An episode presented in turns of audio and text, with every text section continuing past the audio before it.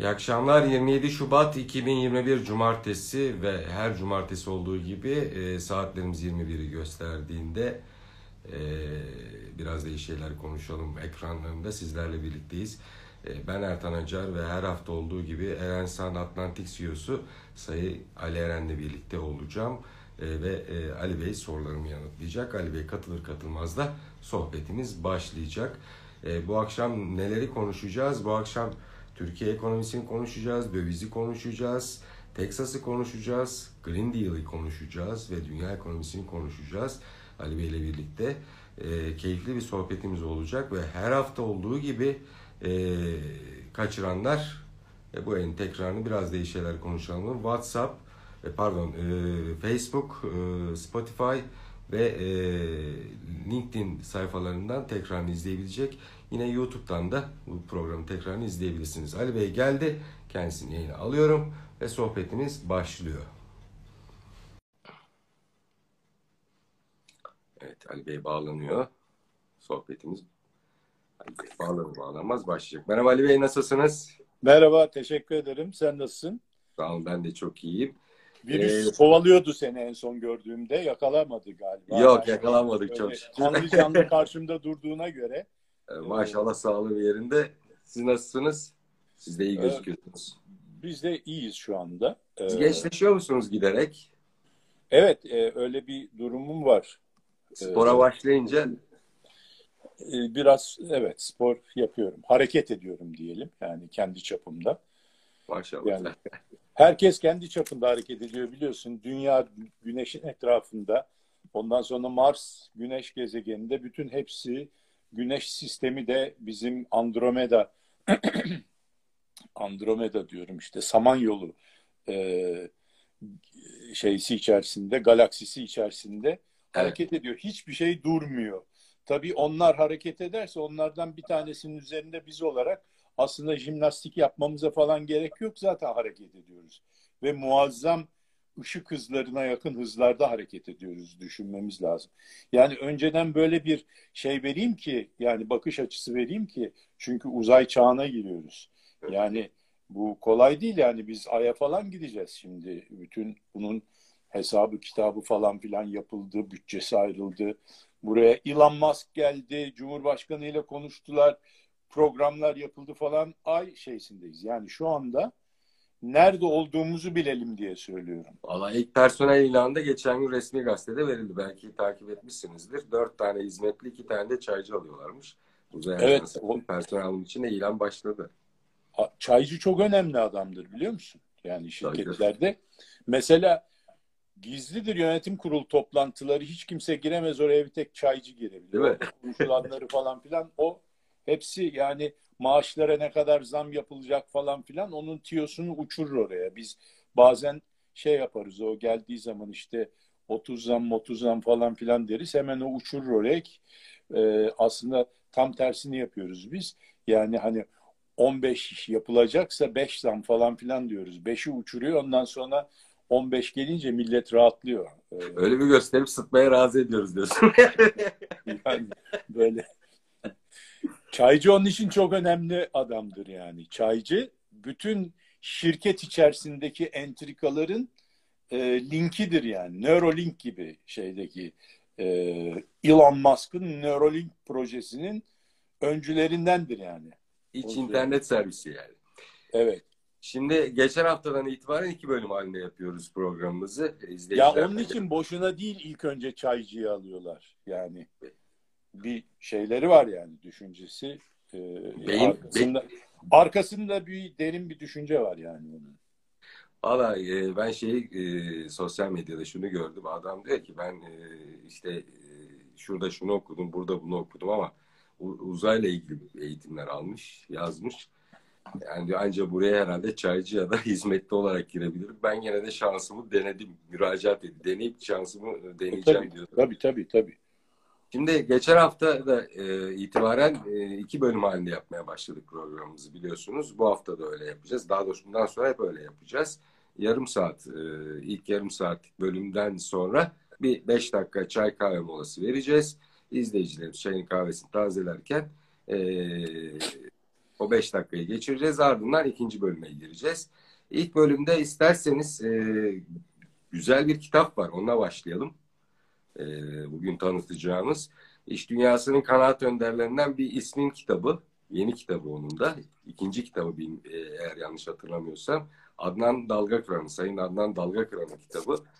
Ee, Adnan Bey Makine Federasyonu'nun da başkanı. Ee, Türkiye'deki e, makineyle ilgili yapılmış birçok e, projede imzası olan e, Sanayi Odası'nda değerli meclis üyelerinden bir tanesi. Başkan yardımcısı aynı zamanda değil mi İstanbul Sanayi Odası'nın? E, artık değil istifa etti e, ama başkan yardımcısıydı. Ama ben Beşiktaşlıyım. Ben de yönetim kurulundayken Sanayi evet. Odası'nda o da başkan yardımcısı olarak yönetim kurulunda. Ama e, benim benim başkanım Beşiktaş'tan başkan yardımcısı. ikinci başkanımız. E, evet. Senin benim başkanım. Beşiktaş'tan ya başkanın. Bir tek oradan başkanım olmuyor benim. Makinacılarda başkanım, Makine Federasyonu'nda başkanım. Makfet var, Makine Federasyonu. Bütün makine e, üreticileri derneklerinin e, şemsiye örgütü olan Makine Federasyonu var. Türkiye Futbol Federasyonu gibi bütün kulüplerin üzerinde o, bütün makinacıların üzerinde Makfet, onun başkanı da e, Dalga Kıran, Adnan Dalga Kıran. Çok zeki de bir iş adamıdır ve ufku da çok geniştir, vizyonerdir evet. ve e, vasatlık ekonomisi kavramında Türkiye'ye sokan kişidir. O terimi Türkiye'ye yerleştiren kişidir. İkinci kitabı da e, oldukça büyük ilgi çekti iş dünyası için iyi bir başucu kitabı bence. Evet ben hemen onu e, şey yapayım e, e, tanıtmaya başlayayım aslında. Yani bir saniye.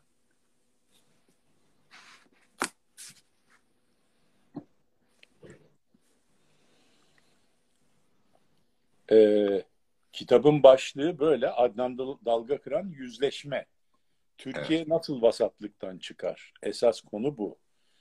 E, şimdi şöyle e, bir hikayesi var Adnan'ın. E, Adnan diyorum çünkü Sizin aynı zamanda dostunuz. hem e, yakın arkadaşım birçok bu e, yani e, şey örgütlerde e, derneklerde birlikte e, hizmet verdiğimiz e, ve hakikaten e, zekasına e, ve becerisine çok güvendiğim e, bir e, e, arkadaşım ve aynı zamanda hakikaten makine sanayinin lideri bence Türkiye'deki ve diğer sanayi sektörlerinde de çok hakikaten yani fedakarca hizmetler vermiş bir insan. Onun için o bakımdan bu kitap çok değerli.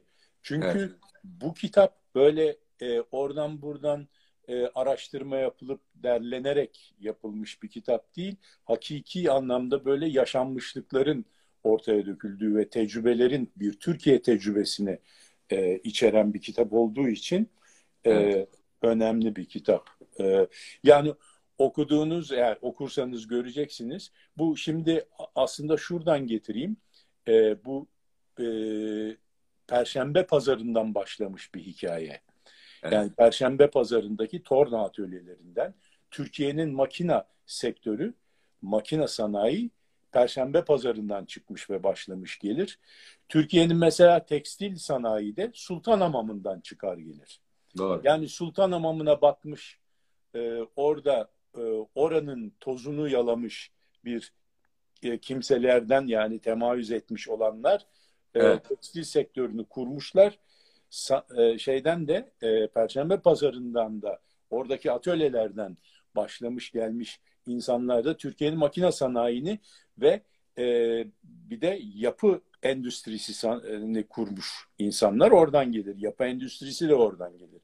Doğru. Kale Bodurlar, ondan sonra işte Borusanlar, e, ondan sonra alüminyumlar, nasaşlar, e, bütün ham maddesiyle e, ara mamulleriyle ve e, gerçek endüstrisiyle katma değerleri e, bugün üreten, Türkiye'nin katma değerini üreten bir caddedir orası yani. Doğru. O cadde oranın ana damarı olmuştur. Şimdi bunu neden bu kadar iyi biliyorum? Çünkü e, be, benim e, e, sevgili e, rahmetli pederimin de e, orası yetiştirmiş. Allah rahmet eylesin. Evet. Allah rahmet eylesin. Aynı şekilde e, e, Adnan'ın babası da yaşıyor şu anda. Allah uzun ömürler versin ve e, hala da e, çok iyi, iyi durumda maşallah var. E, oralardan gelmiş. O da oradan çıkmış ikisi de. Ve biz de e, okuldan sonra giderek e, oranın havasını koklamış, tozunu yalamış kimseleriz. Adnan da ben de. Şimdi ben onlara diyorum ki birinci e, nesle Cumhuriyet mühendisleri diyorum. Bu Cumhuriyet mühendisleri İstanbul Teknik Üniversitesi'nden genellikle mezun olmuş. Evet. Veyahut da bir kısmı da alaylıdır yani. illaki mektepten çıkmamış. Ama mektepten çıkmış olanlara Cumhuriyet mühendisleri diyorum. Çıkmamış olanlara da öyle diyorum. Çünkü onlar da Perşembe Pazarı Üniversitesi'nden yetişip gelmiş olanlar. Evet, Dolayısıyla çekirdekler. bunlar, ya bunlara kimleri sayabiliriz? Geçen hafta e, e, maalesef kaybettiğimiz 95 yaşında kaybettiğimiz e, İdris Yaman Türk. O da Evet, Güriş'in sahibi. E, ondan sonra işte 10 seneyi geçti ne kadar oldu bilmiyorum. 2002 miydi neydi veyahut da 2005 miydi? E, Üzeyir Gariş'i kaybetmiştik. O da Teknik Üniversiteden. E, Evet. işte e, Tara e, ondan sonra e, e, Enka'nın sahibi olan onların hepsi e, Şahit Tara. evet Şarık Tara ve bütün bu e, işte e, e,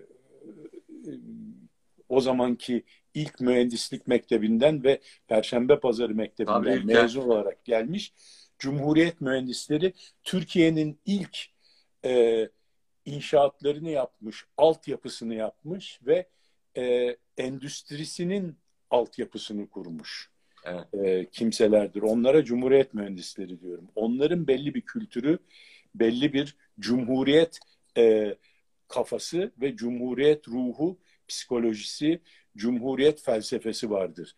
Yani e, e, Mustafa Kemal Atatürk'ün kurmuş olduğu cumhuriyetin ilkelerine dayanarak iş yapmış olan ve ülkeyi hakikaten e, belli bir merhale bayrak yarışıdır. Bu tabii ki bir sonraki nesle getirip orada emanet eden kimseler.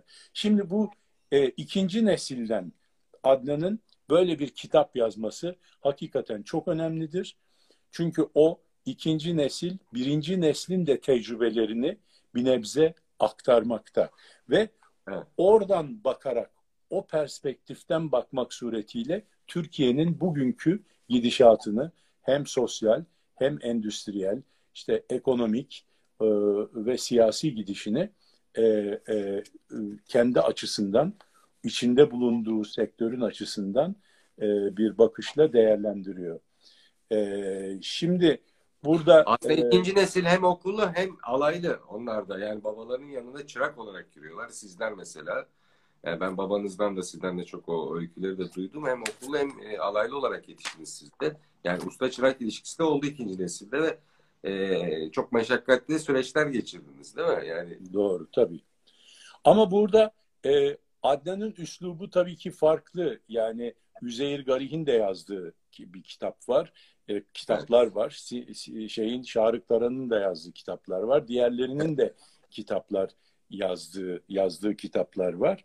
Yani bizim e, bu kitapların üslupları ve bakış açılarıyla tabii ki Adnan'ınki farklı. E, mesela Adnan başarısızlıkları cezalandırmak değil de başarısızlıkların üzerine bir şeyler kurmak. Onlardan ders alarak şey yapmak. Başkalarının başarısızlığı değil de kendi başarısızlıklarına dalga geçmek ve onun üzerine yine kurulan tecrübelerle e, şey yapmak ve vasatlıklarımızla yüzleşmek üzerine bu kitabı yazıyor. Yani bizim bir takım vasatlıklarımız var. Kendimize bakıp kendimizi eleştirmemiz lazım.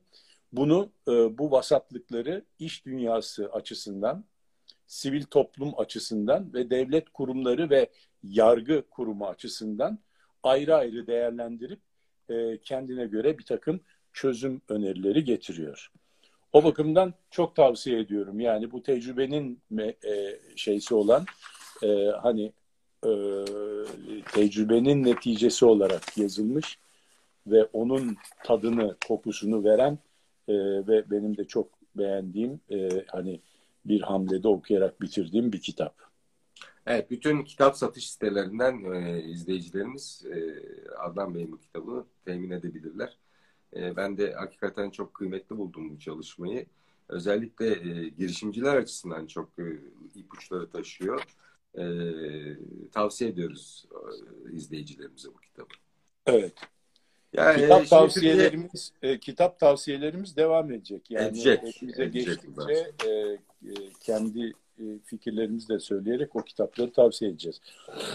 E şimdi Türkiye ekonomisine geçmeden önce ben şeyi merak ediyorum ya bu Teksas'ta neler oldu? Siz şimdi Amerika'yı çok iyi bildiğiniz için, iyi takip ettiğiniz için yani orada ışıklar bir gitti geldi yani daha doğrusu elektrikler kesildi. Günlerce elektriksiz kaldılar. Soğuk, e, ölenler oldu. Endüstri durdu, hayat durdu. Sonra bir şeyler oldu. Halk birbirine girdi. E, vali sert açıklamalar yaptı. Ne oldu Teksas'ta? Yani bizim merak bizim, ben kendi merakımı gidereyim önce. ya Türkleri bu e, e, ilgilendirir çünkü biz bir aralar 1990'larda e, ve 1970'lerin sonunda bu özellikle enerji krizi olduğu zaman e, tabii bunu genç arkadaşlarımız bilmezler, hatırlamayacaklar.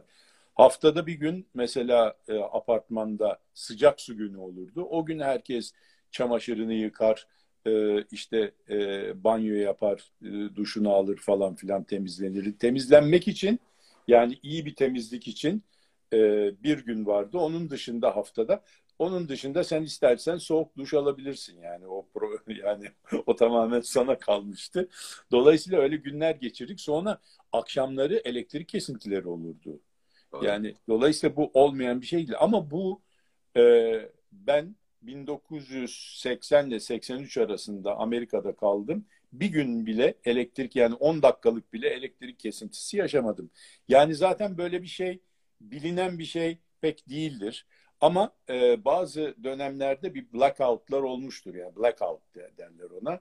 Fakat bu tabii ki bilinen bir şey olmadığı için bir anda blackout olup da böyle bir 10 saat devam ettiği zaman e, bütün e, nedense orada ki neden olduğunu biraz da e, bir ay önce e, gördük, bir buçuk ay önce Kapitol baskınıyla e, e, ve ondan daha önce işte Floyd e, olaylarıyla muazzam terör olayları yaşandı. Daha doğrusu hırsızlık işte e, e, ve çalma çırpma e, süpermarketler e, şey yapıldı e, yağma edildi falan filan. Böyle şeyler olur. Dolayısıyla blackout çok önemlidir Amerika'da. Hiç olmaması gereken bir şeydir. Olduğu anda çarşı karışır çünkü. Çarşıyı karıştırmamak için blackout olmaması gerekir. Fakat Teksas'taki durum şu bakımdan önemli.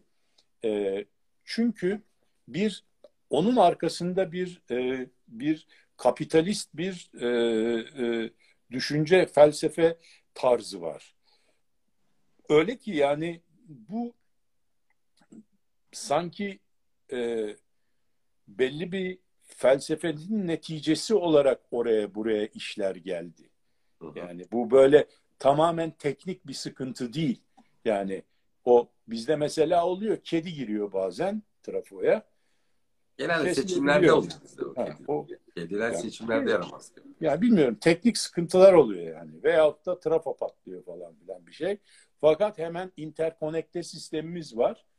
Silopi'nin elektriği bile İstanbul'a geliyor ge- gerektiğinde. Çünkü e, normal şartlarda gelmiyor tabii. Oradan buraya gelişte transmisyon kayıpları e, çok fazla var. Ama yani e, gridimiz de bizim grid dediğimiz network yani şebeke, elektrik şebekesi akıllı bir şebeke. En ucuz nerede üretiliyorsa, en uygun nerede üretiliyorsa optimal olarak onu temin ederek e, bölgelere dağıtıyor ama şimdi burada koskoca Amerika'da bizde var. Hemen kesildiği zaman geliyor. Yani 10 dakika, 20 dakika ne bileyim en fazla bir saatte geliyor.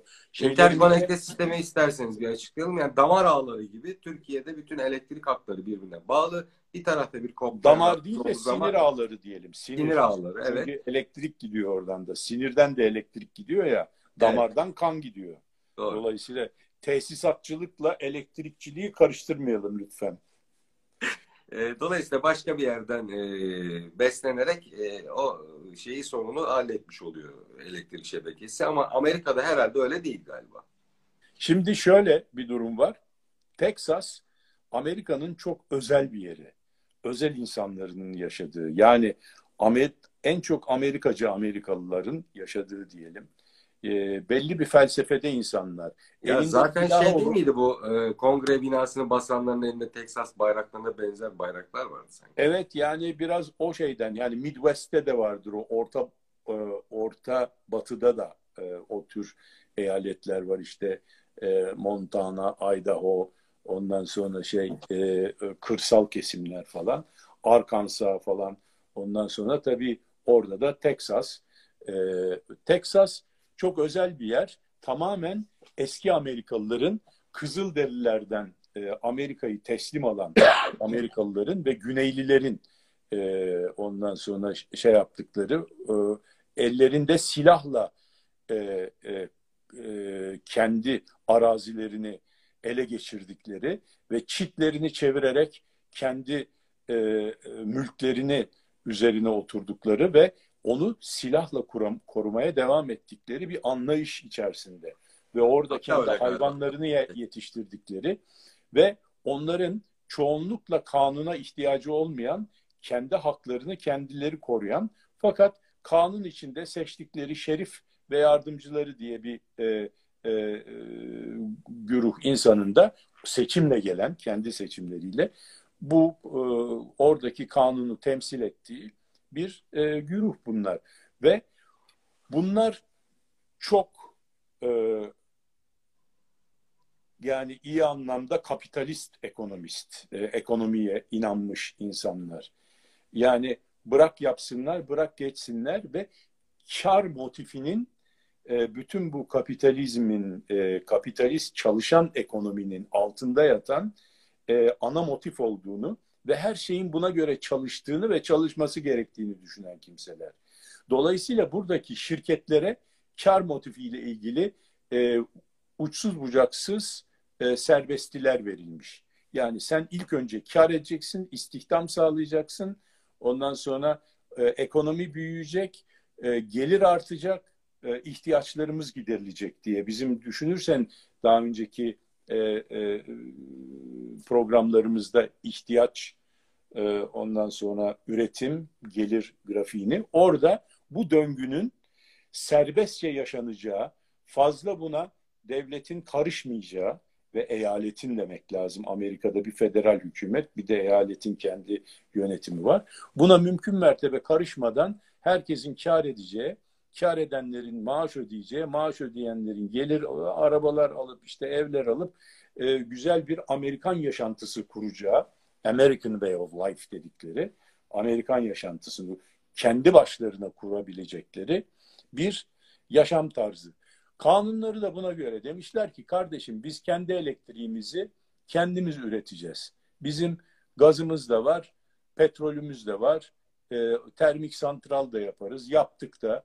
Biz bunları deregüle ediyoruz. Ben o sıralarda orada olduğum için bu e, felsefeyi ve bu havaları çok iyi bilirim. 1980'de Reagan ekonomisi hatta ona Reaganomics derlerdi o zamanlar. Reagan ekonomisi zamanında bu deregülasyon çok moda oldu. Yani bütün bu e, de, devletin zorunlu olarak insanların bağımlı olduğu hizmetlerin verildiği konularda mutlaka devletin bir takım kuralları ihdas etmesi gerektiğine inanan bir e, Amerika vardı 1980'e kadar. Fakat ondan sonra Reagan geldikten sonra Cumhuriyetçiler e, birden e, e, bu uzun iki zaman... dakikada bitirelim çünkü şeyi de ekonomiyi soracağım. O yüzden e, yarım saatlik bölümü bitirmek üzereyiz. Doğru haklısın ama biz, biz bizim de alacağımız bir takım dersler var. Onun için oraya giriyorum. Yoksa Texas için Texas değil yani. E, dolayısıyla burada bu deregülasyon yapıldı. Yani bütün bu şeyler gevşetildi. Gevşeyince e, bu sefer dediler ki ya bizim şeylerimiz, şirketlerimiz, enerji şirketlerini o zaman özelleştirdiler hepsini. Devlet şirketiydi. Utilities dedikleri enerjiyi üreten ve dağıtan şirketler.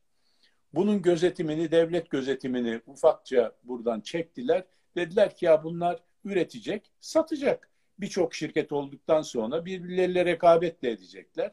Dolayısıyla uygun rekabet fiyatları olacağı için tüketici de uygun kullanacak falan böyle bir uygun düşünce içerisinde bunu yapıp burada regülasyon yapmadılar. Bunun üzerine işte tabii ki bir şey girince işine işin içine kar motifi olduğu için kar motifiyle bunlar birbirleriyle anlaştılar. Daha doğrusu bunlar çok güçlü olduğu için Türk çünkü e, Amerika'da da Türk şey gibi bütün dünya gibi herkes enerjiden muazzam bir bağımlılığı var. Enerjiyi çektiğin zaman hiçbir şey olmuyor. E, dolayısıyla e, e, ithal etmesi de zor bunun. Yani hani Amerika'nın bağlanacağı gridler falan filan da pek yok. Dolayısıyla Texas dedi ki biz dedi kendi kendimize bu işi yaparız. Amerika'da regüle edilmiş birçok eyalette. Fakat Texas dedi ki ben regüle etmem kardeşim. Ben Amerika'yım. Ben serbestim. Burada profit motifi var, kar motifi var. Tamam onun üzerine bu kâra göre bunlar tabii ki Teksas'taki idare de bu şeye e, kapitalizme çok teşki, vahşi kapitalizme teşne oldukları için bu orada bir regülasyon komisyonları var kendilerinin. Tabii onları çok rahat etkileyebiliyorlar 3-5 tane e, enerji şirketi. Bunlar e, ne yaptılar? Mevcut kendilerine verilmiş olan özelleştirmede kendilerine verilmiş olan altyapıdan muazzam bir şekilde nakit emdiler. Yani bu altyapıyı gereken tedbirleri almadan, gereken e, e, yenileme ve güncellemeleri yapmadan. Evet, güncellemeleri yapmadan bıçak sırtında yani hani ne alabilirsek alalım diye tabii ki kendi hissedarlarını, şirket hissedarlarını mutlu etmek için bu karları her sene yapa yapa onlar da mutlu mesut aldılar. Yatırım mı? Hayır yatırım yapılmaz. Dolayısıyla bir soğuk olduğu zaman diğer tabii ki regülasyona tabi olmamak için diğer şebekeden de enterkonekte sistemden yani Türkiye'de e, var da orada koskoca Amerika'da olmayacak mı? Tabii ki var ama bunlar regüleye, regülasyondan kaçtıkları için federal regülasyondan buradan kendilerini kopartmışlardı. Dolayısıyla oradan da alamadıkları için muazzam bir fiyasko oldu. Amerikan fiyaskosu. Evet. Yani bu nedir? Aslında kapitaliz kapitalizmin kötü tarafları regülasyon yerli yerinde yapılmadığı takdirde veya kopartıldığı takdirde bu böyle oluyor ve insanlar öldü ve işin çok daha enteresan tarafı bunu e, bana bir arkadaşım e, şey yaptı Tahsin e, e, ile bu konuyu tartışırken o da söyledi dedi ki o seyretmiş televizyonda CNN'de galiba Texas valisi çıkıp bu konuda yapılan suçlamalara şöyle cevap vermiş. Demişler ki tamam da demişler yani siz bu e, serbest sistemini serbest sistemi korumak için bunu yapıyorsunuz ama bu bir işte fiyat meselesi, e, kapitalizm meselesi falan filan ama burada insanlar öldü. 50 kişi öldü hiç yoktan sizin yüzünüzden. Bunu böyle yapmak inadınız yüzünden 50 kişi öldü. Bunlara ne diyorsunuz? Adam demiş ki biz çok daha fazla can vermeye razıyız. Yeter ki regülasyon olmayan bir eyalette yaşayalım. Biz Teksaslıyız. Biz kan dökeriz, canımızı veririz ama böyle kendimizi kimseye regüle ettirmeyiz demiş. Şimdi benim felsefe olarak felsefeden bahsederek bunu söylediğim yani bu bilerek yapılmış bir şey. Teammüden yapılmış. Hani kazayla öldürürsün, e, kaza derler, indirimi vardır bilmem ne. Bu böyle bilerek yapıldığı zaman bu tam böyle şey itiraf etmiş adam. Şimdi diyoruz ki buradan ne e, e, şey çıkartacağız, e, ders çıkartacağız. Bizim çıkartmamız gereken ders şu. Biz de e, elektrik dağıtımını vesaire özelleştirdik. Neden? Özenerek özelleştirdik Amerika'ya. Biraz da onu bahane ettik. Bizim şeyimiz e, devletimiz kendi e, bir sürü finansal yükten kurtulsun diye bunu özel sektör finanse etsin dedik. Sanki o bizim paramız değilmiş gibi. E, bunu özel sektöre verdik. Onlar da şu anda pek yatırım yaptıkları söylenemez. Bizde de olağanüstü şartlar olduğu zaman orta vadede şu anda hala dayanıyor sistemimiz. Devlet çünkü onları yaptı ve onlara teslim etti. dayanıyor sistemlerimiz. Fakat orta vadede bizim de Texas gibi e, en ufak bir e, afet durumunda yolda kalmamız ve insanlarımızı yitirmemiz olasıdır. Onun için burada şimdi bu dersten Adnan Dalgakıran diyor ki başarısızlıklardan şey çıkartalım, ders çıkartalım. Hiç olmazsa çok şanslıyız Türkiye olarak. Birçok şeyi denenmiş halinde e, neticeleriyle birlikte alma durumumuz var oralardan, ders alma durumumuz var. Buradan da gerekli dersi alalım deyip bitiriyorum Teksas'ı. İsterseniz şöyle yapalım. E, 30 dakikayı geçtik. E, Türkiye ekonomisini ve e, Green Deal'ı evet, onu birbirine alalım. bağlantılı şeyler zaten. Evet, onu yapalım. ikinci bölümde alalım. Evet, 5 dakika çay kahve molası veriyoruz. Çay kahve, şey... çekirdek, fıstık. Evet, herkes çayını kahvesini yenilesin. 5 dakika sonra görüşmek üzere. Frigo Alaska'da var. Evet. 5 dakika sonra görüşmek üzere.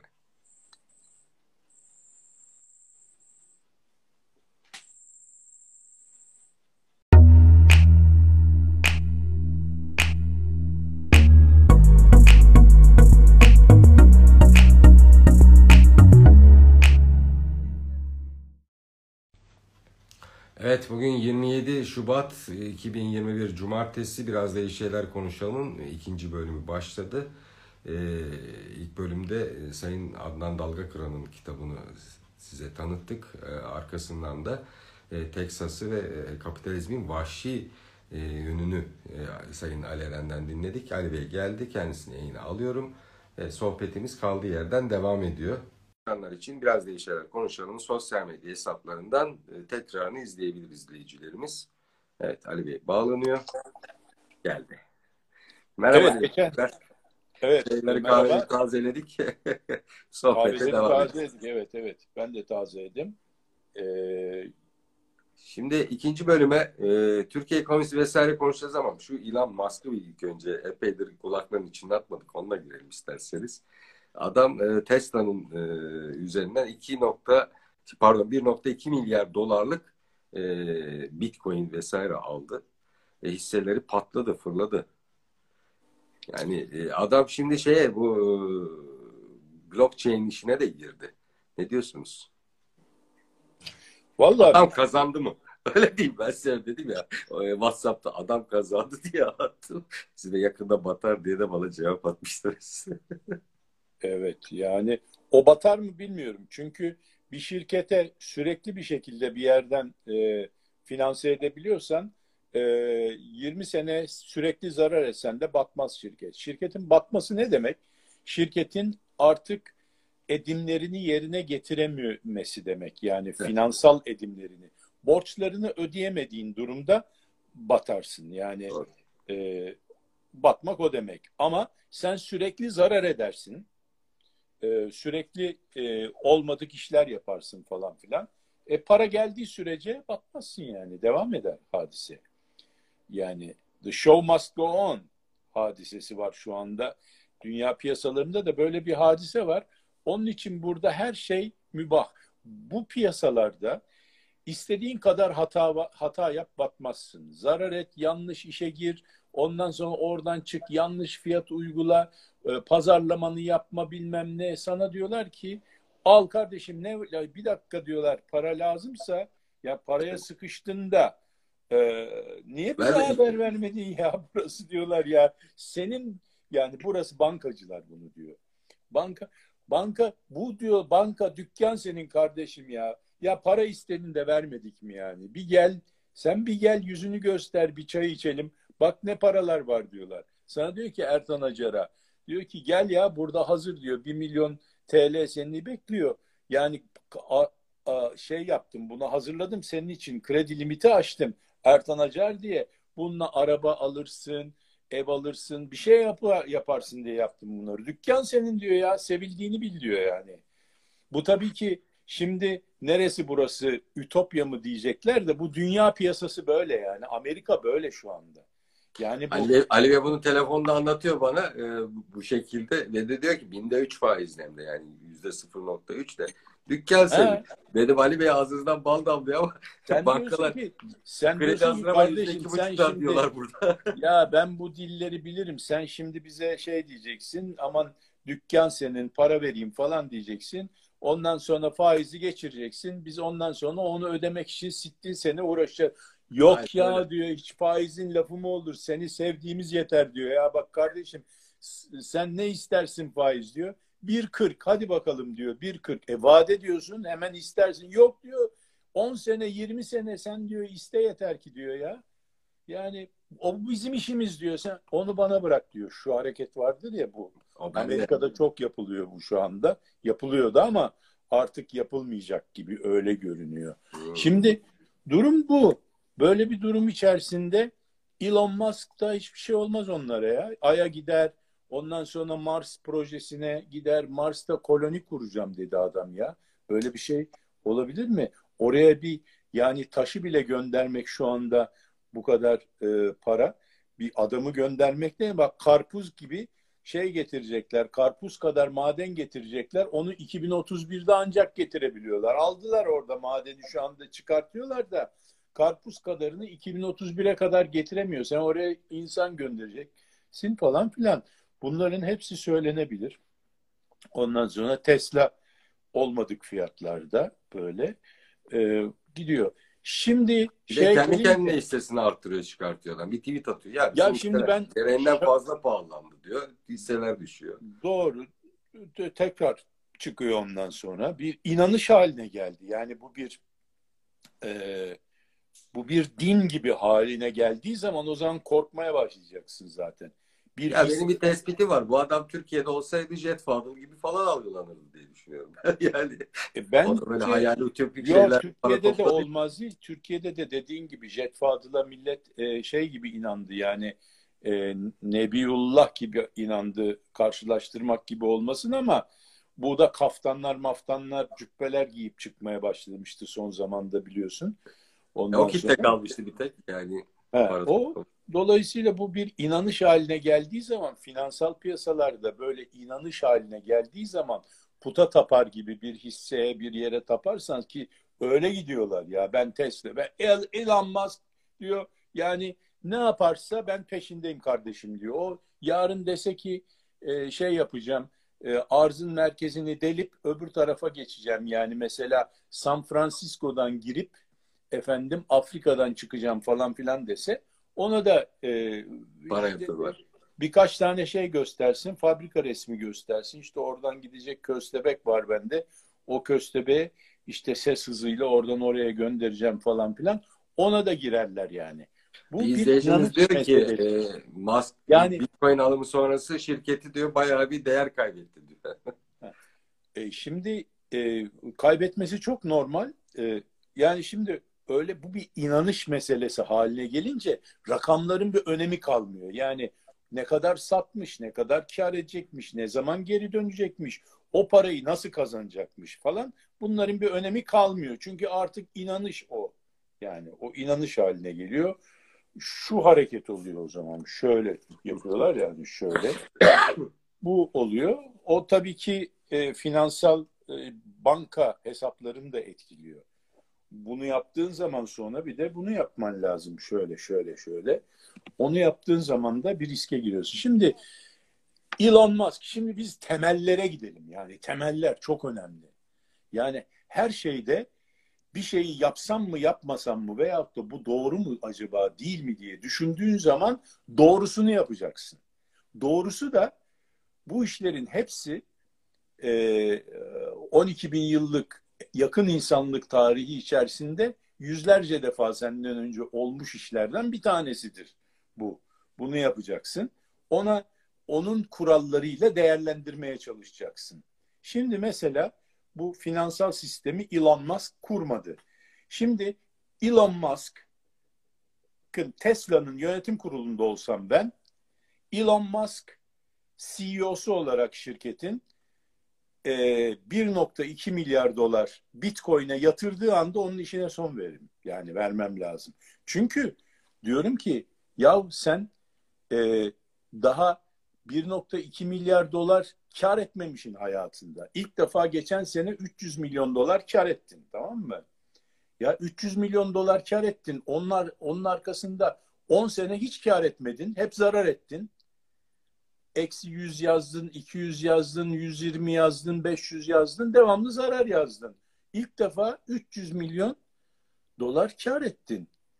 E sen 1.2 milyar dolar bu şirketin parasını getirip de e, kendi maksat ve mevzunun dışında bir işe yatırıyorsan o zaman e, seni yani e, atmak lazım. Yani sen e, demek ki bu şirketin ne olduğunu e, ne yaptığını falan hani şey yapmıyorsun. E madem bir de o senin e, hayalin, işin falan hani hayalindi? Senin hayalin Bitcoin mu yoksa bu mu?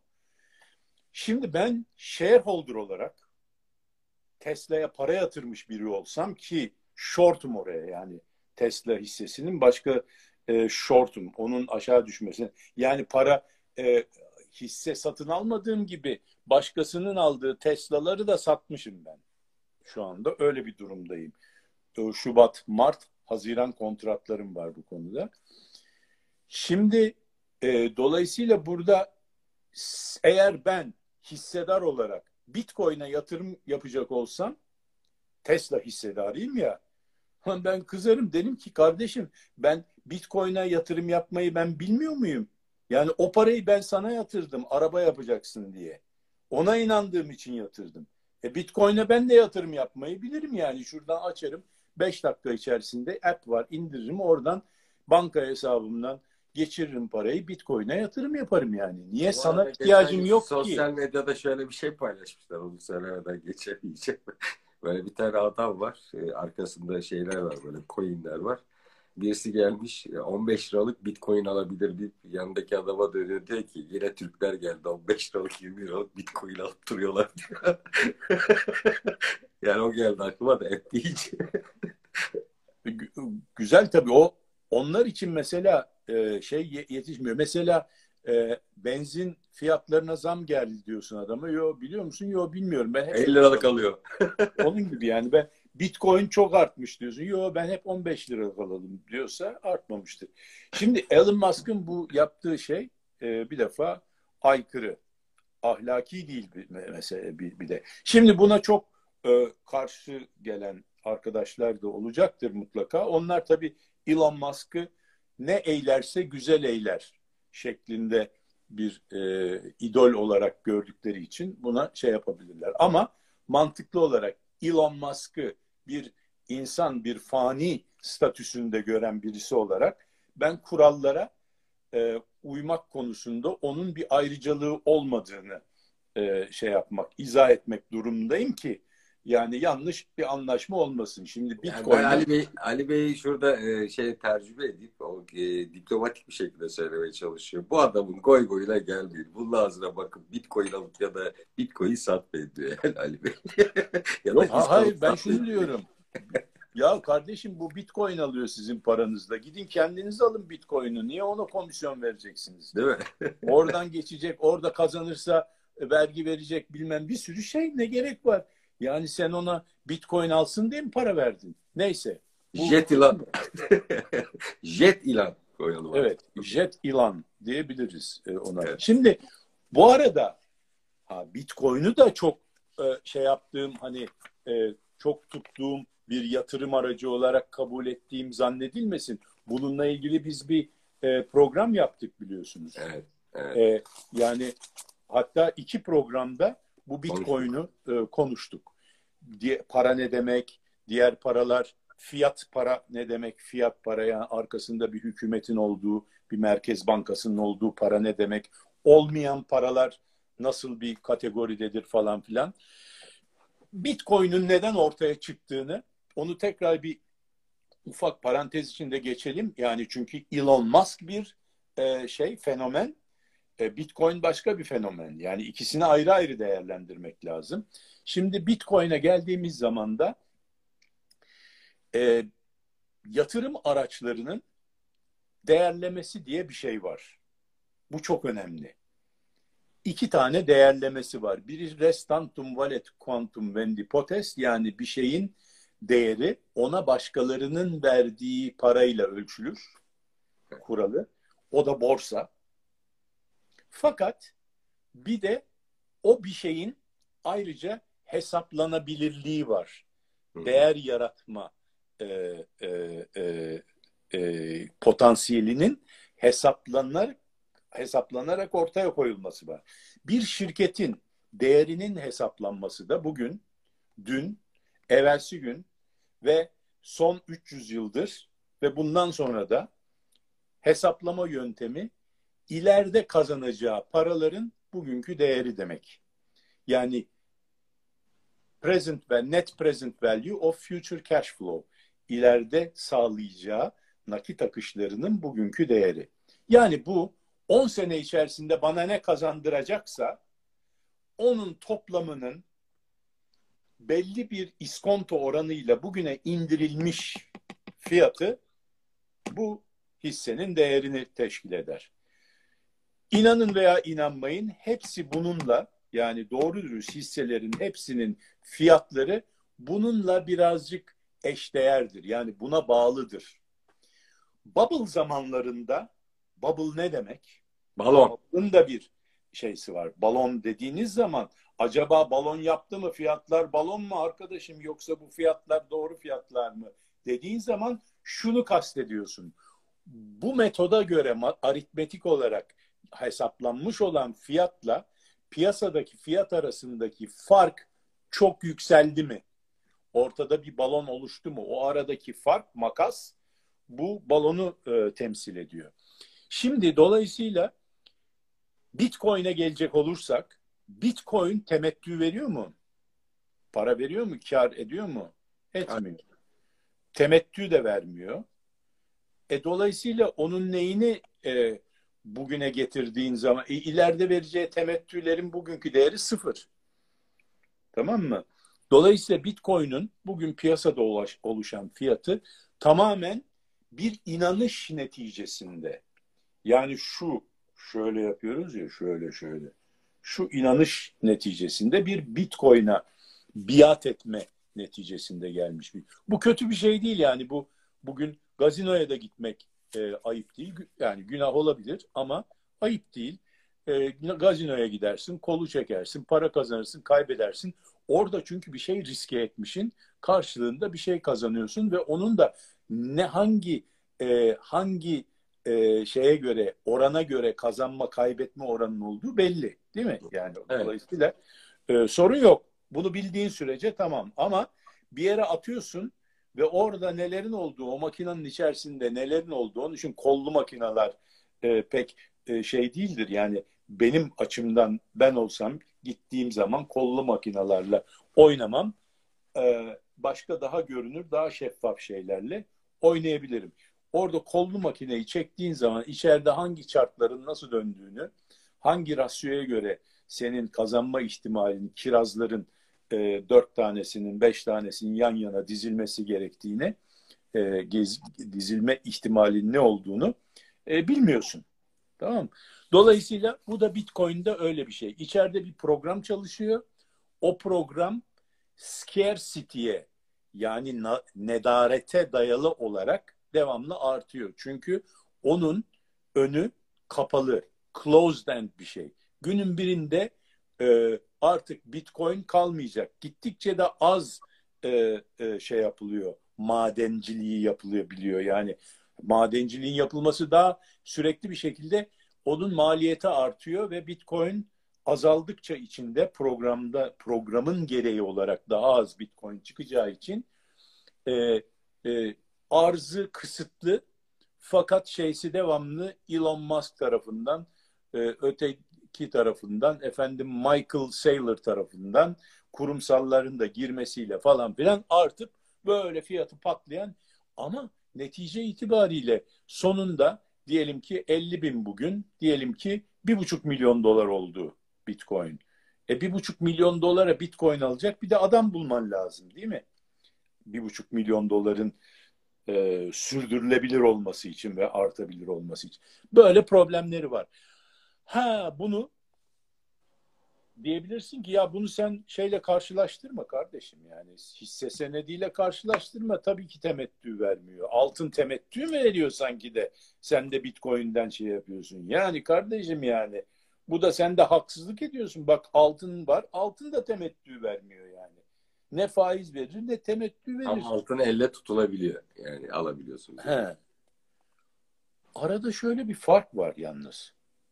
Şimdi altın elle tutulabilir, gözle görebilir dediğin gibi. Bitcoin'i tutamıyorsun, içeri giriyor. Blockchain diye bir şey var orada çalışıyor falan filan. Onların mining yapıyorlar burada böyle büyük serverlar var.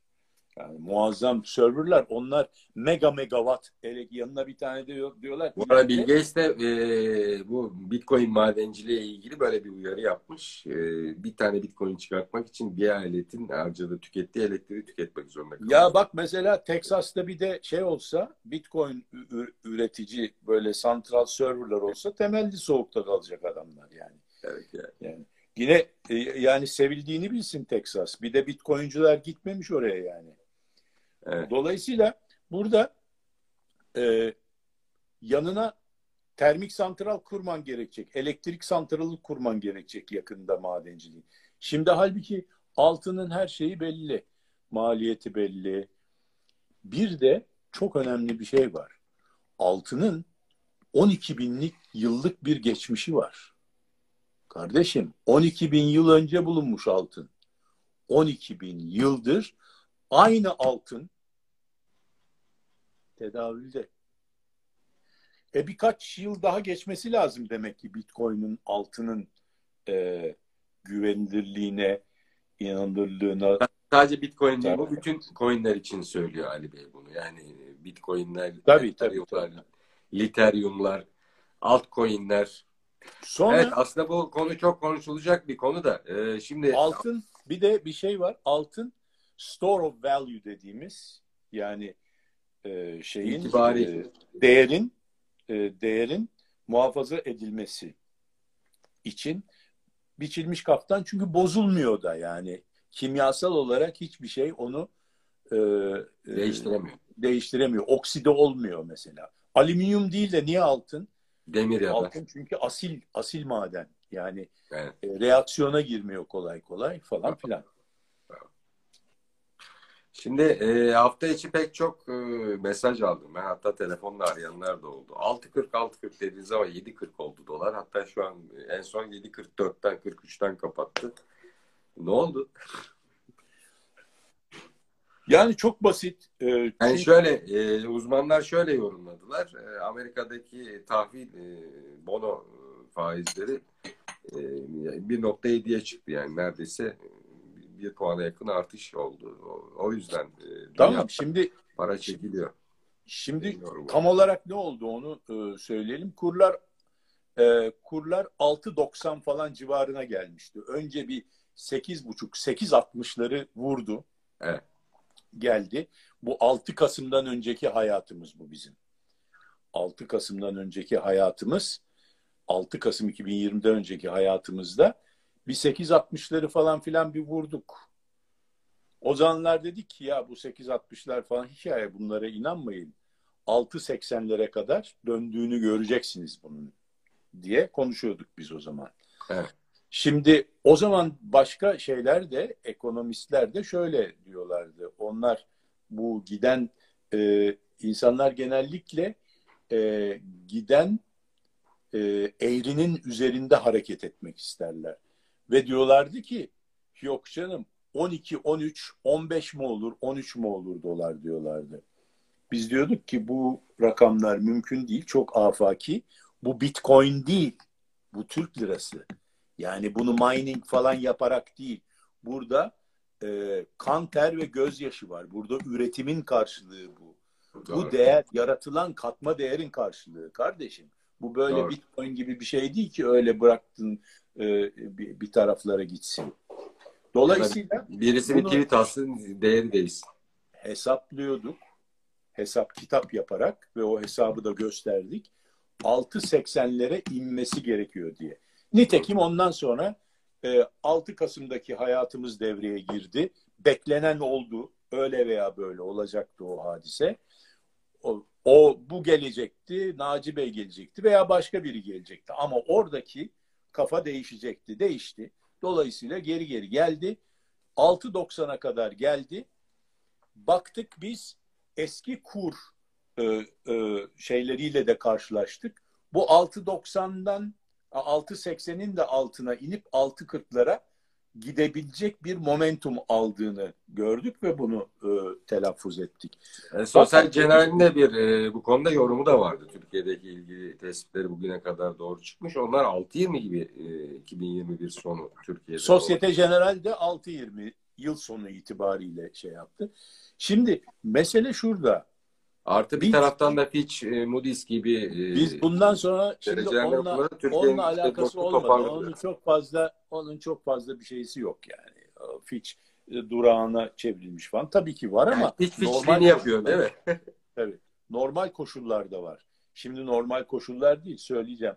Yani biz ne dedik bir de aşağı yukarı dört program önce yine bu 6.80'i telaffuz ederken bunun karşısında iki tane riski var dedik Türkiye'nin. Evet. Hiçbir şey risksiz değil. Yani şimdi 6.80'i bildi her şey aynı olsa zaten şu anda 6.80'in de altına inmiştik. Ama iki tane risk de dedik. Bir tanesi dedik Türkiye'nin Mart ayındaki e, Amerika Birleşik Devletleri ile dış ilişkiler konusunda S-400 konusunun, PYD konusunun, Ondan sonra Doğu Akdeniz konusunun masaya yatırıldığı zaman uzlaşmama durumlarımız var.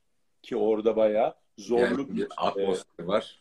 Zorlu bir e, e, müzakere süreci bizi bekliyor. Orası kesin. İki, Avrupa topluluğunun e, Türkiye'ye karşı uygulayabileceği veya uygulamayacağı bir takım e, e, e, önlemler var. Bunun karşılığında da buradan oraya gidecek veya da gitmeyecek olan yaz geliyor malum e, bir e, göçmen durumları var Türkiye'de. Türkiye'nin bir de Doğu Akdeniz hikayesi, Yunanistan'ın olayı falan. Bunların hepsi bunlar jeostratejik konular. Bir de Şubat Şubat vardı. ayında Ocak ayının ilk enflasyonuna bakmamız lazım dedik. Yani şimdi bir de büyüme. Konuyu, konuyu dağıtmadan şunu e, şey yapalım.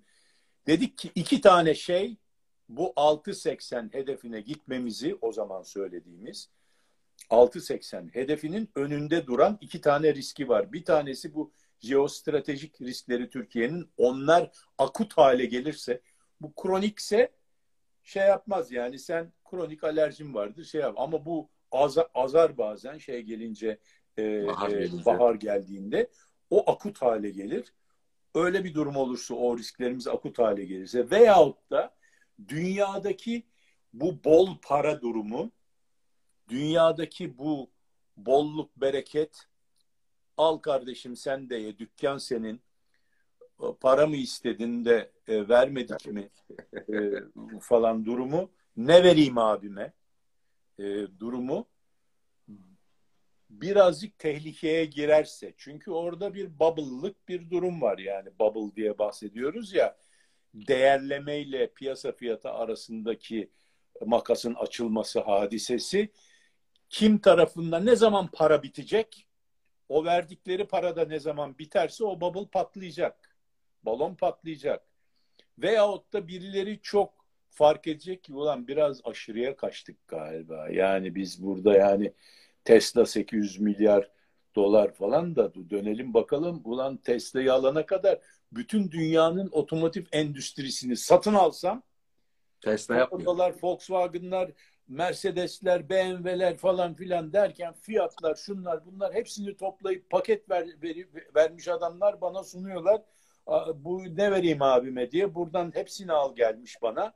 Öbür tarafta Tesla'yı bile vermiyorum ben onları. Yok diyorum ya ben Tesla benim abi ben öbür tarafı istemem diyorum onları. Bütün dünyanın arabaları gelse Tesla gibi olmaz diyorum. Tamam mı? Böyle bir durumum var yani. Şimdi böyle bir durum olunca tabii ki e, durum biraz bubble vari. Yalnız Tesla da değil. Ben hep Tesla'yı getiriyorum. Tabii teknoloji sadece, şirketlerinin birçoğu. Sadece Elon Musk'ı kıs yani kıskanmamdan dolayı değil çok kıskanıyorum ayrıca. Yani onu çok kıskandığımdan dolayı değil yalnız. Bir taraftan da yani e, gerçek nedenlerden de dolayı da şey yapıyorum. Yalnız kıskançlık yok yani bu işin. Evet. Çünkü başka teknoloji şirketleri de var. Böyle acayip e, minare olan hani gazdan minare derler ya gazdan minare olan bir sürü teknoloji şirketi var. Altında pek bir şey olmayan.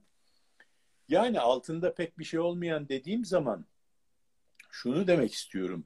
İlerideki 10 yıllık, 20 yıllık kazançlarının Evet. benim bugün verdiğim parayı gerçeklemeyeceği durumda olan yatırımlar var. Hı hı.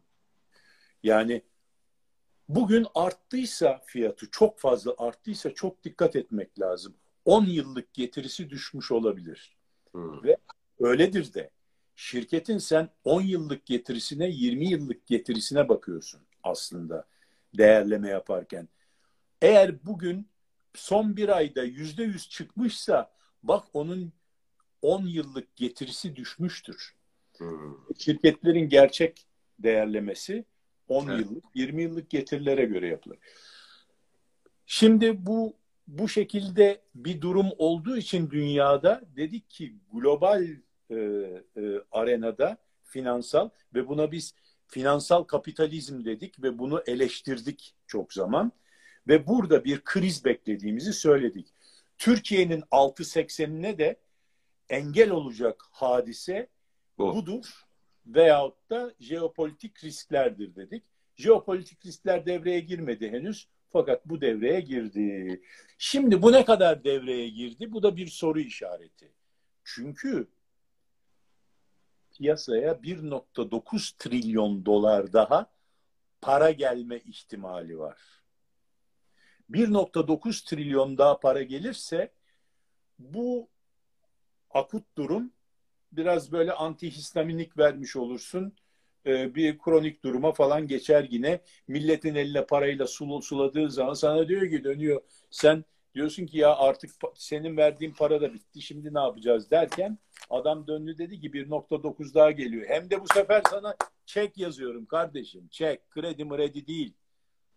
Bak diyorsun ki artık kredi de yok, faiz de yok. Bunu geri ödemek zorunda bile değilsin diyor. Yani abi dükkan seninin başka türlü dükkan senin olur mu?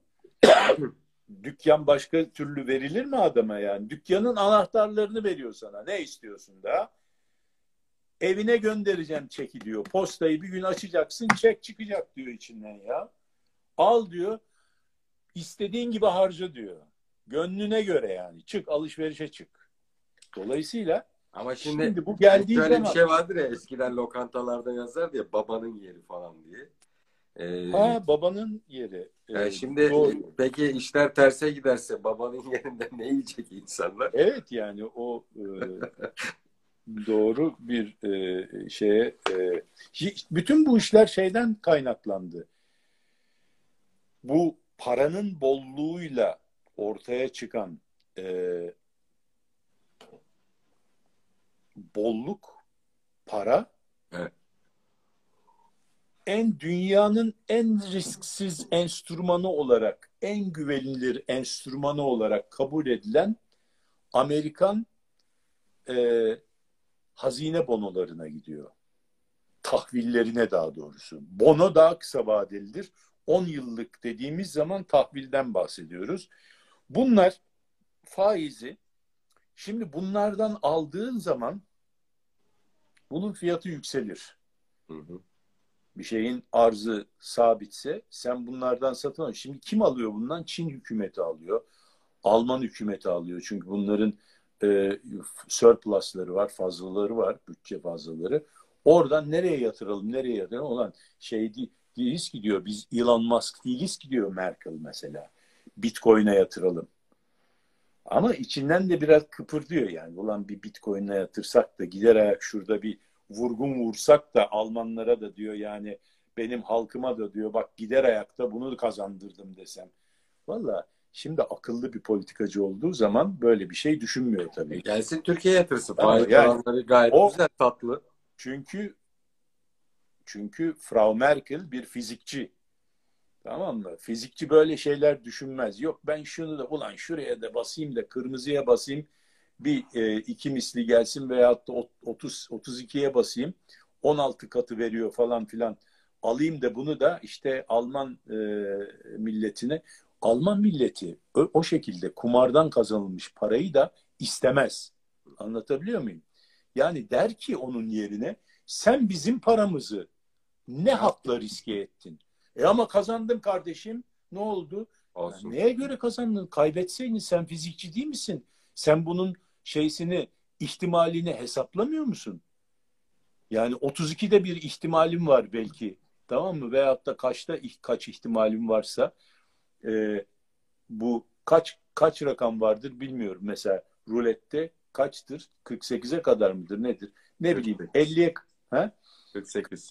50'ye kadarsa atıyorum şimdi aklıma gelmedi. E, e, yani e, Bilenler yazsın. Ben 48 diye biliyorum ama yani rulet oynadım. Tamam.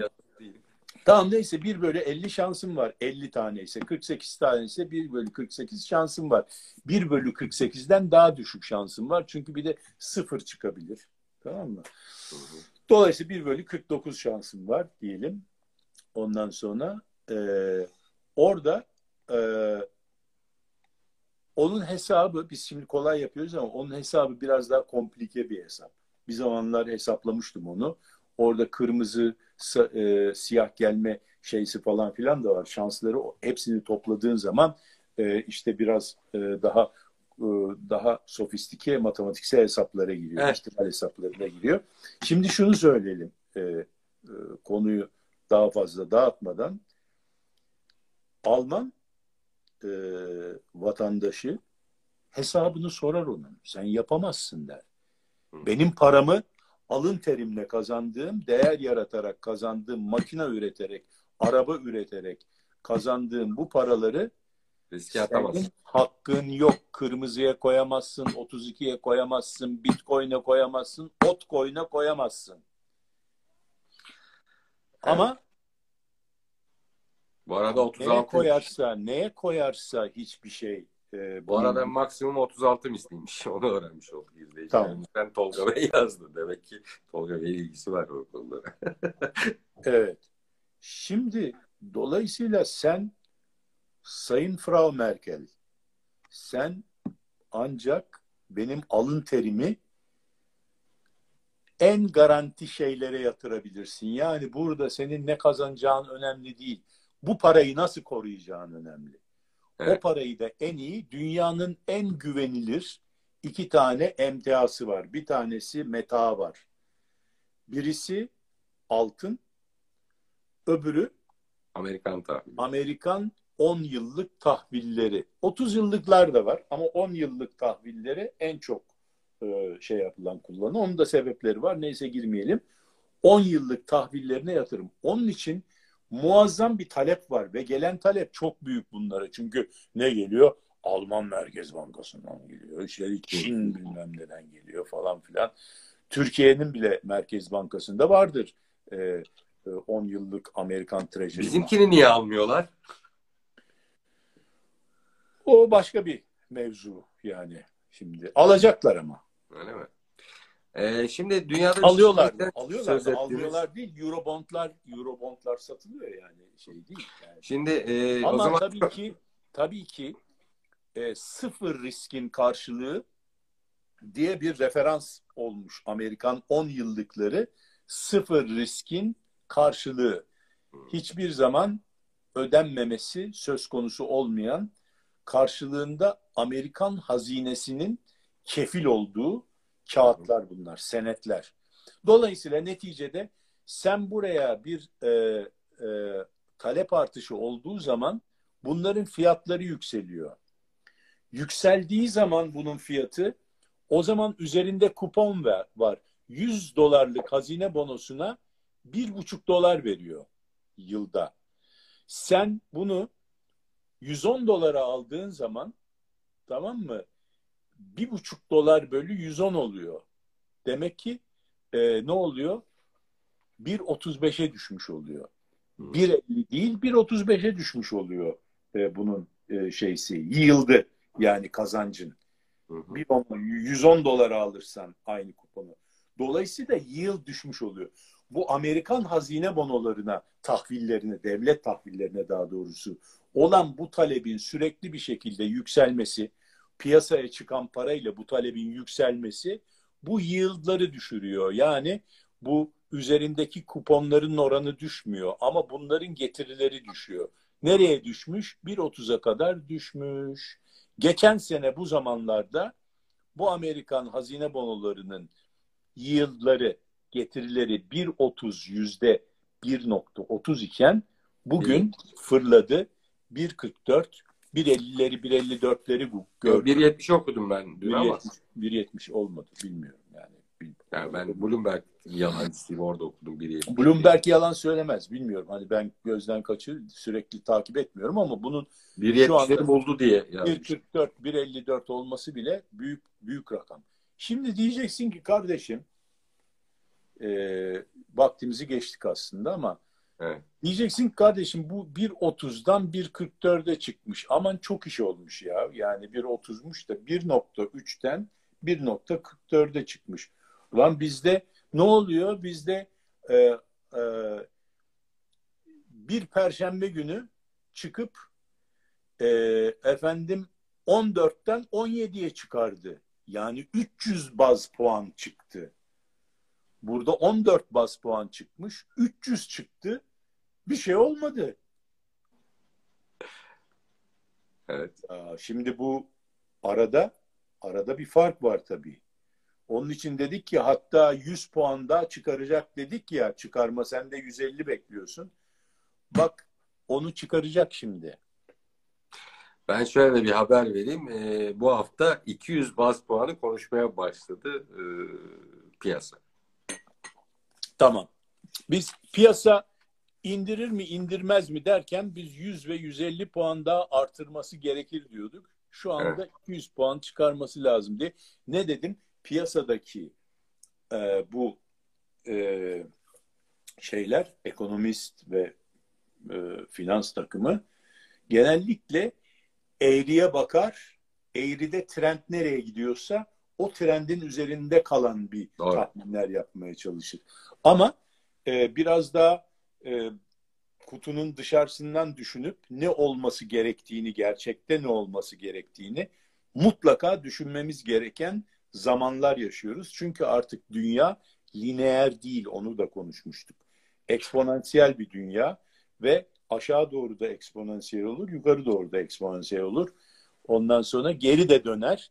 Dolayısıyla bunları şey yapmamız lazım. Hadi son iki dakika şeyi sorayım isterseniz. Yani Neticede aslında... ben sana bir şey söyleyeyim mi? Bir de iyi haber verelim isterseniz. Neticede 6.40'lara öyle de öyle de olsa dönecek, böyle de olsa dönecek. Anlatabiliyor muyum? İyi haber de verelim. Bir şey yok. Ama burada bu şey şu anda dünya piyasalarını bizim bilmemiz çok da mümkün değil. Ama şunu bilir, şunu bilmemiz mümkün değil. Nitekim bunu bildik. Dedik ki muazzam bir balon var. Bu balon patlayacak. Bu nereden geliyor? Green Deal falan filan da bu işin içinde kurtarma paketi olarak önümüzdeki hafta onu konuşalım mutlaka. Yani nerede kurtarılacak bunun? Kurtarma konusundaki ümitlerden bir tanesi Green Deal'da kaldı. Ee, yani şeyimizi, e, gezegenimizi kurtaralım hadisesi aslında ekonomimizi kurtaralım dünya dünyası. Dolayısıyla böyle daima dünyada fikirler böyle çok net ve şeffaf bir şekilde satılmaz tamam mı? Demokrasi getirelim derler. O savaş savaşacağız oraya gideceğiz orayı alacağız demektir biliyorsun. Green Deal gezegenimizi kurtaralım dedikleri zaman başka bir şeyin peşindedirler. Orada da dünyanın ekonomisini kurtarmaya çalışıyorlar. Deyip Doğru. burada şimdi bitirelim. Neden olduğunu önümüzdeki hafta anlatalım. Ama güzel bir haber verdiniz öyle veya böyle büyük ihtimalle kısa dönemde biz öyle tahmin ediyoruz. En azından ben kendi adıma söyleyeyim. 6.40'lara doğru yeniden e, yeniden bir kısa dönem mi dönem mi uzun dönem mi belli değil. Çünkü bir şey daha söyleyelim çok önemli. Biz kendi ekonomimizin dümeninde değiliz. Bizim gemimizi başkası idare ediyor. Çünkü biz bizim ekonomimizdeki her şey başka birisinin parasıyla alınıp satılıyor. Hı hı. Bizim şu anda 240 milyar dolarlık döviz mevduatımız var dolar. Gayrimenkullerimiz dolarla satılıyor. Ee, hisse senedi piyasamız her ne kadar biz BIST 100 diye görüyorsak onu işte 153 puana çıktı, 146'ya düştü diyorsak o 2.13'e düştü, 2.18'e çıktı diye dolar bazında bir ölçekle e, ölçülüyor. Bizim aslında bütün aldığımız krediler falan hepsi dışarıdan geliyor. Bizim kendi ürettiğimiz bir kredi yok ki Türk lirası bazında. O Merkez Bankası para basıyor ama öbür taraftaki paraya göre para basıyor. Aslında bizim bütün bankalarımızın aldıkları krediler yurt dışından dövizle, euro ve dolarla alınıyor. Oradaki faizler yüzde üç buçuklar, yüzde beşler, yüzde işte dörtler bizim CDS'lerimize göre onlar o kredileri alıyorlar. Aslında bizim faizlerimiz de dolarla, aldığımız dolar, sattığımız dolar, ürettiğimiz dolar. Çünkü gayri safi milli hasılamız 750 milyar dolar deniyor. Hiç kimse sen Türk lirası bazında gayri safi milli hasıla söylediğini duydun mu? Hayır. Duymadım. Dolayısıyla bu 17 faiz de yalan, 15 faiz de yalan. Aslında doğru olan şey bizim bankalarımızın dış bankalardan almış oldukları bizim sermaye maliyetimizin faizidir. Yani yüzde kaçla? 3.75 ile galiba geçenlerde birisi Akbank mı yoksa? Akbank galiba. Evet şey yaptı borçlandı. İzleyicilerimiz şöyle anlasınlar onu sendikasyon kredisi diye e, söz edilen krediler sevgili izleyiciler. Yani bankaların yurt dışına aldığı sendikasyon kredileri. Doğrudur. Doğrudur. Fakat bir tek Türk lirası olarak telaffuz edilen ne var? Maalesef asgari ücret Türk lirası olarak telaffuz ediliyor. Yani aşağıya indiğimiz zaman alt katmanlara indiğimiz zaman onlar Türk lirası. Halbuki bizim böyle bir kontrolümüz yok. Türk lirası diye bir şey sadece e, yani öbürünün iz düşümü olarak ona bağlı olarak hesaplanan başka bir şey. Onun için onun için bunları Türkiye'deki olan şeyleri yok 6.40'mış 6.80'miş bunları hesaplayabilmek için dışarıyı daha sıkı takip etmek lazım içeriden. Yani bu hadise dışarıda oluyor. Para dışarıda, para dışarıdan geliyor. Nerede, ne kadar para? 8 trilyon dolar basıldı. Amerika'da. Amerika'da. Bütün dünyaya. Bütün dünya bundan geçiniyor. Ondan sonra Avrupa Merkez Bankası, 7,5 Merkez Bankası, milyar euro da Japon Merkez Bankası ve İngiltere Merkez Bankası'nın basmış olduğu e, paranın sirkülasyonundan komşuda pişer, bize de düşer ne varsa onun faiziyle ve onun yarattığı o para cinsinden katma değerle bizim ekonomimiz ölçülüyor. Asgari ücretle değil. Sen hiç duydun mu asgari ücret 382 dolar diye? Asgari Hayır. ücret net 2825 lira. Brüt 3578 lira. Tamam Yani bunu duyuyorsun. Oraya gelince Türk lirası. Fakat bütün diğer parametreler dolar. Demek ki bizim bütün hadisemiz orada kardeşim. Globalde. Diyelim ve bitirelim. Evet ağzınıza sağlık. Ee, programı kaçıranlar biraz değişenler konuşalımın Facebook, YouTube ve LinkedIn sayfalarından tekrarını izleyebilir. Spotify'dan da dinleyebilir. Yarından itibaren görüşmek üzere Ali Bey. İyi hafta sonları diliyorum. Çok keyifli bir sohbetti yine. Çok bilgilendirici. E, bayağı da ufuk açıcıydı. Teşekkürler. Hayırlı bir hafta olsun. Güzel rakamlar görelim. İnşallah. İnşallah. Ee, borsalarda, para piyasalarında, iş piyasalarında önümüzdeki haftada işin gerçek, reel ekonomi kısmına e, vakit ayıralım inşallah. İnşallah. Görüşmek dileğiyle. Hoşçakalın. Görüşmek üzere.